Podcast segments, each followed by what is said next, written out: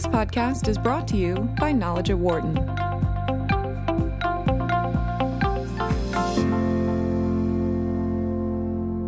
The price of a barrel of oil has been steadily rising since seeing a low point of $42 in late December four months ago. And as we are heading into the summer driving season, the price of Brent crude oil has hit $72, while U.S. West Texas Intermediate crude sits above $64 a barrel, with gasoline prices on the rise as well, up about 20 cents a gallon in the last two weeks. Part of the issue continues to be the amount of oil on the world markets, despite agreements put in place last December by members of the oil producing countries of OPEC and Russia to lower their production levels. So, what might we see with oil prices and how much will this hurt consumers at the gas pumps? We're joined on the phone by Chuck Mason, Associate Dean in the College of Business at the University of Wyoming. He's also Chair in Petroleum and Natural Gas Economics at the school's Department of Economics. And also joining us, Craig Pirrong, who is a professor at the Bauer College of Business at the University of Houston and Director of the Global Energy Management Institute. Chuck, Craig, great to have you both back with us today. Thank you, gentlemen. Thank you. Our pleasure. Thank you. Uh, I, I, guess let's start with the summer, and we'll get into the more of the guts of the, of the discussion on oil. Craig, uh, normally prices do go up as we head into the summer months. I mentioned the rise we've seen the last couple of weeks. Should we continue to see kind of a normal pattern for summers? Oh yes, absolutely. We'll continue to see a normal uh, pattern. Uh, the EIA, just uh, Energy Information Agency, uh, today came out with a forecast, and yeah, as normally they predict uh, higher prices in the summer, but actually somewhat lower than last summer. Chuck. Yeah, you see this sort of thing every year, and, and it's largely driven uh, by the fact that, that as we pull out of the, the depths of winter, people just drive more. So there's a greater demand for gasoline, and that translates into a greater demand for crude oil. All right. So now the oil story, I think, Chuck, is, is important because of the agreement that was made, what, about four months ago. Uh, OPEC and Russia said that they would kind of trim their production. Now, starting to hear some some rumors that Russia may be thinking about backing out of that deal. What type of what are you hearing, and, and what type of impact would this have? You, you know, this somehow it, it sounds like deja vu all over again, doesn't it? Uh, these two countries have been flirting with with arrangements for for many many months. Uh, sometimes they they seem to strike a deal. Oftentimes the deal is is is sort of shallow and uh, a little bit like a paper bag. So I don't think there should be anything of, of great surprise. Uh, of perhaps larger concern would be impacts uh, on global crude markets because of other producers, uh, Libya, Venezuela, um, and and you sort of always lurking in the background is this Iran stuff. And you know, I think those are probably larger deals than whatever posturing comes out of Riyadh and Moscow. Craig, your thoughts? Well, the the Russians have always been somewhat reluctant participants uh, in this agreement. Uh, the level of prices uh, right now is, I think, pretty much to their liking, and some of the uh, uh, uh, people in the Russian oil industry, uh, for example, the head of Rosneft, uh, Igor Sechin, have always been uh, sort of uh, uh, champing uh, at the bit to uh, uh, to to increase output, and uh, so I think that uh, the the fate of the deal is uh, somewhat tenuous right now. Um, uh, but as uh, Joe pointed out, the uh, uh, the um, um, uh, the other other factors uh, are probably going to be of more importance in the next several months. Yeah, talk about Iran for a second, Craig, because they, they obviously play a, a an important role in this process, and putting the sanctions in place against them impacts them by how much in terms of their production over the course of a, of a day. Uh, I, I I don't know the exact number over the course of the day, but uh, uh, they they have uh, suffered a substantial uh, decline in their oil sales. Uh, uh, there's a article in the Wall Street Journal the other day about uh, how they uh, uh, are, are are trying to sell oil desperately, and uh, nobody wants to buy given the sanctions uh, situation, and they're having to resort to all sorts of subterfuge to try to uh, to get oil out onto the world market. So it has had a substantial impact on on, on their output and their sales. Chuck. Yeah, it seems a little bit like a black market, doesn't it? That, that people will always look for ways to work around. A lot of a lot of the trade has been with um, with countries that are a little bit harder for us to exert pressure on. Uh, for instance, China, um, maybe to a degree India, and these are big international consumers, and so it, it doesn't take it doesn't take a lot of movement from from those two countries to you know to sort of create an opening for Iran. Uh, my my hunch would be that they will uh, continue to find uh, workarounds and, and will be buying Iranian oil for some time to come. It, how how important is Venezuela, Chuck, in, in, this process as well, especially considering what they are going through, not only as a country but uh, as an important oil producer, at least in South America? Well, they've historically been very important, but this, uh, you know, this this sort of large international role is, is something uh, of a, a relic for them, and and they struggle to find markets. Uh, we've we've had this conversation in, in past episodes, and they're they're kind of stuck between a rock and a hard place. They do deals with China, but they're largely to to uh, kind of offset debts that they have to China. They try to do deals with with India, but I don't know that there's much traction there. So they they're as I say historically important, but but contemporary effect is is a little bit less uh, meaningful. You're listening to Knowledge at Wharton here on Sirius XM 132 Business Radio, powered by the Wharton School. Joined on the phone by Chuck Mason of the University of Wyoming, Craig Pirrong of the University of Houston. We're talking about oil prices as we head into the summer months and the impact at the gasoline pumps as well. 844 942 7866. Or if you'd like, send us a comment on Twitter at BizRadio132 or my Twitter account, which is at Dan Loney 21 So uh, then, Craig, what role then does China play in this with uh, with uh, as an oil consumer uh, as we move forward, and their economy seemingly uh, is steadying a little bit right now. Well, that's according to the official st- statistics. There's a lot of skepticism about uh, anything uh, uh, that uh, comes out of China in terms of, uh, of their official statistics, although it does appear that they are uh, you know, attempting to go to the stimulus uh, approach again to try to uh, uh, rejuvenate uh, growth and get it back up to their target levels. Um, and that's uh, always bullish for commodity demand, including oil demand. So, um, so the the uh, that is an important uh, factor in determining uh, demand going forward. They represent a, a relatively large fraction of, of world oil consumption, and uh, uh, and uh, and they certainly do matter. Chuck, your thoughts? Yeah, large and growing. Um, I, I'm with Craig on this. I think I think you should take official statistics coming from China with a grain of salt. Uh, but that having been said, they really are the beacon of hope for for growing markets. Uh, the projections I've seen put put uh, conjectured growth rates for China in the in the range of five or six percent annually, and that swamps everything in the in the West. Do, so so they play a really important role. Do we know? Uh, do we know, Craig, if China, in terms of the, the history of their country, has ever looked, uh, you know, if they have had the opportunity to be an oil producer themselves? Do they have it within their, you know, within their ground? Is it under the ground in China? Do we know that? Well, there there are shale resources, for example, in China, but they have not been uh, uh, all that successful in developing them. And you know, I think uh, in the near to medium term, uh, the prospects for for major um, uh, output uh, out of China is relatively limited. Why so? and because is it part partly because the investment that you have to put in in in the first place? I know that the Chinese have uh, have always been uh, shown the, uh, their willingness uh, to throw a lot of money at things, uh, particularly uh, infrastructure, fixed investment, things of that nature. So I don't think it's a constraint on investment. It's just basically a constraint on the on the resource base. Chuck, what about America right now? We are what the largest oil producer right now at, at this point, and, and how do, how does this how does all of this going on impact us right now?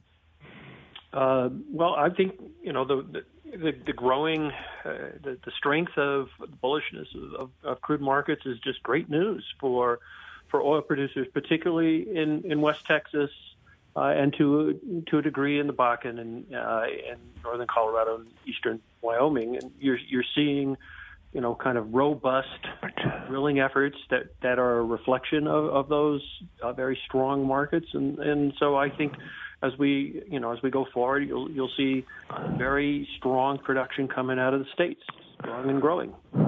then what also do, how do the disputes over the potential of building pipelines play play into the the want of growth, Chuck, for the oil industry here in the U.S.? Oh, I think they're really quite critical. Um, you know, finding finding deposits uh, that that one can tap into is is important, of course, but uh, but doesn't mean much if you can't get stuff to market, as the folks up in Alberta are are uh, painfully aware of. Uh, but I would think, uh, you know, there seems to be real strong interest in, in expanding pipeline infrastructure in Texas, and, and that would seem to be, in my mind, that's the biggest issue right now.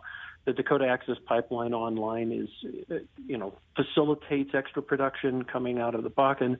So those are kind of the big dogs in the room, and um, it could be so much worse. Uh, it was so much worse in 2014, uh, but but you're right. It, having it's really important to have necessary infrastructure, and, and one might argue that we're not we're not as as as robust there as we might be. Craig that uh, the U.S. has uh, less of an issue than the Canadians uh, right now in terms right. of uh, uh, of constraints on getting their oil out. Um, uh, and in the U.S., uh, you know, Chuck mentioned Texas. I mean, uh, that that's intrastate, and uh, that uh, Texas has been uh, always uh, fairly uh, uh, accepting of that, and uh, construction of pipelines within the state. So that hasn't been as much of an issue. It's just basically that the uh, uh, the development of output in the Permian, not just in oil but in natural gas, has uh, uh, has been uh, so rapid that the pipelines haven't really been able to catch up. So there's been a, a game of leapfrog uh, in recent years between uh, uh, production and uh, and and pipeline capacity, and uh, so I, I I would anticipate that we'll see the bottlenecks easing over the, the medium term. You know, it's interesting, Craig, because I think we, we when we talk about oil in general, I think the natural assumption, and I, I, to a degree made it earlier, is that you naturally link oil right to gasoline and gas prices and what we pay at the pump. But we, we don't talk enough about the impact that it has on various businesses around the United States, thinking about the airline industry being one, the impact that the, the rise in oil prices or decline, and the hedges that some of these airlines have had to put in place on gasoline for their, uh, for their. Yes, absolutely, and but and this is sort of an illustration of how uh, you know, speculators uh, frequently get a bad rap, and the, the, the derivatives markets, the futures markets, et cetera, for uh, uh, energy and other uh, commodities uh, frequently are, are heavily criticized, but they really do play a vital role in helping companies like airlines manage their price risk and also help producers manage their price risk. Um, so, so that's actually one thing that will, you know, cushion has the potential to cushion um, the impact of price fluctuations on on people that are producers and or consumers of of uh, energy products. Chuck. Yeah, Craig makes an astute point here. We, we, we do tend to think of speculators as, uh, I'll call them lemon pickers, not cherry pickers. You know, they, they do the worst, but but they do serve this very important role of, of smoothing out, arbitraging out what otherwise might be quite profound swings in prices. Um, as to the the the way that that airlines might uh, deal with this sort of looming risk, uh, I think it's noteworthy that that one very large carrier, Delta, addressed this by uh, by integrating upstream into the uh, petroleum refining business. So having a refinery helps them smooth out what otherwise might be some some potentially very dramatic dramatic wrinkles. 844 Wharton is the number to give us a call with your comments or questions. 844 942 7866. Or if you'd like, send us a comment on Twitter at BizRadio132 or my Twitter account, which is at Dan Loney, L O N E Y 21. We're joined on the phone by Chuck Mason of the University of Wyoming, Craig Pirrong of the University of Houston. Again, 844 942 7866. Or if you can't get to your phone, send us a comment on Twitter at BizRadio, B I Z Radio 132, or my Twitter account, which is at Dan Loney, L O N E Y 21.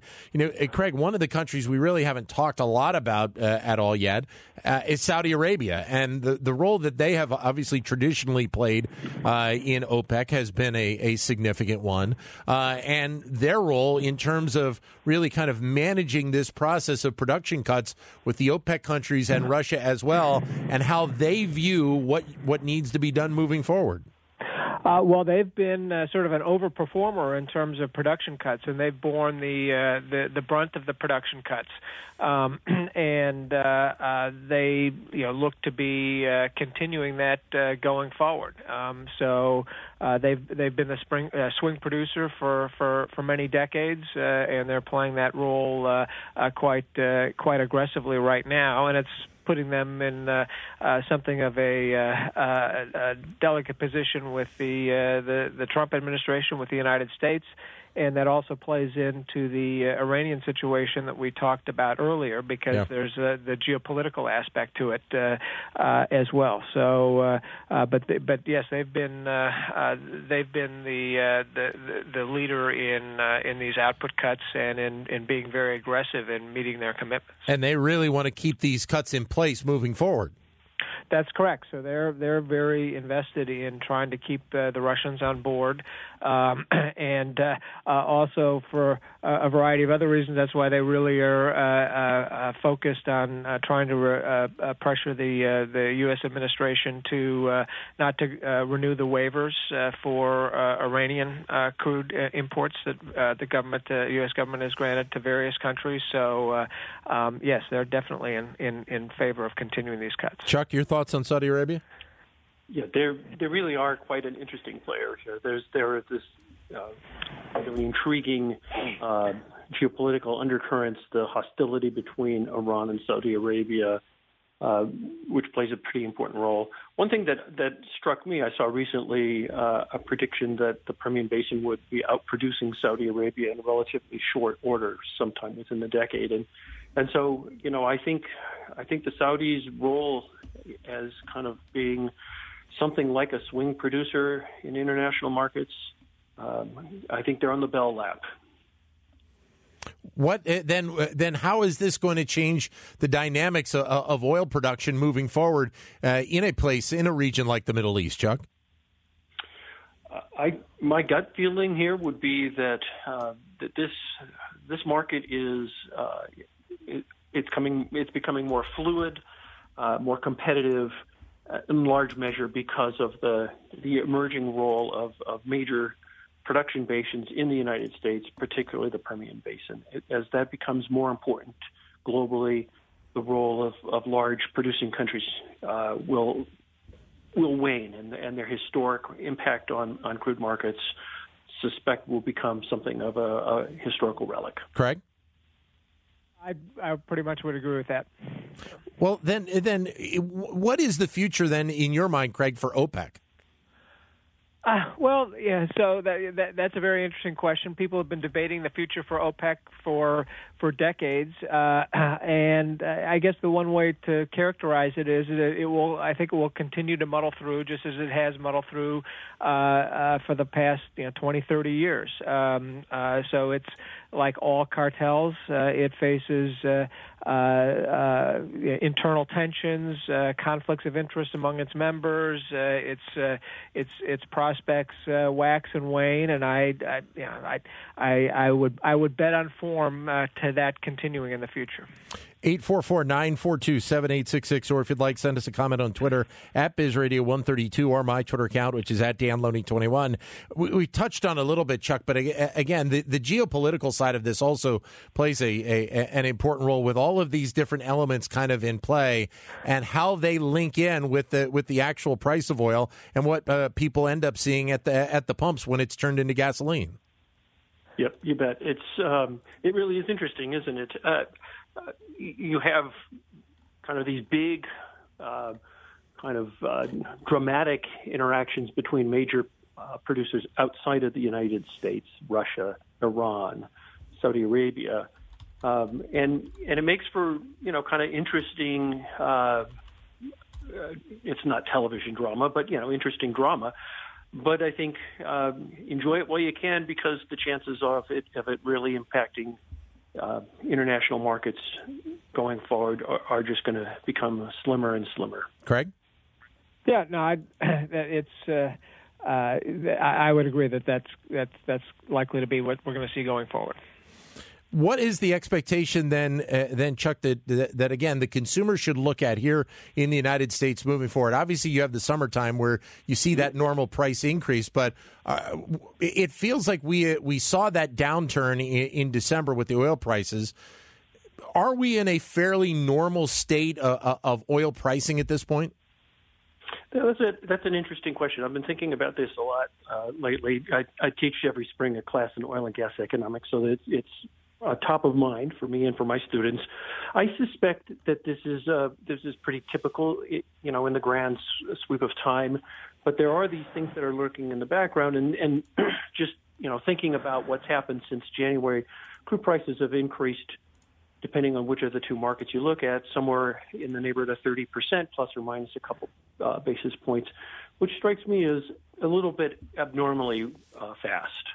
So there may be some other things that are going on in the background. Uh, on form, this seems pretty common, but but this is you know maybe a little bit more dramatic are, than usual. Are, are, there are there specific things that you look at where that's concerned? Just just wondering to what extent uh, the effect of uh, sanctions against Iran and uh, sanctions against Venezuela have affected expectations, not so much the production, but anticipations of what's going to happen going forward. And, right. and, those expectations can play a really important role. Expectations amongst buyers, expectations amongst refiners, producers, uh, you know, uh, big, big international crude oil producing companies, the whole enchilada. Craig?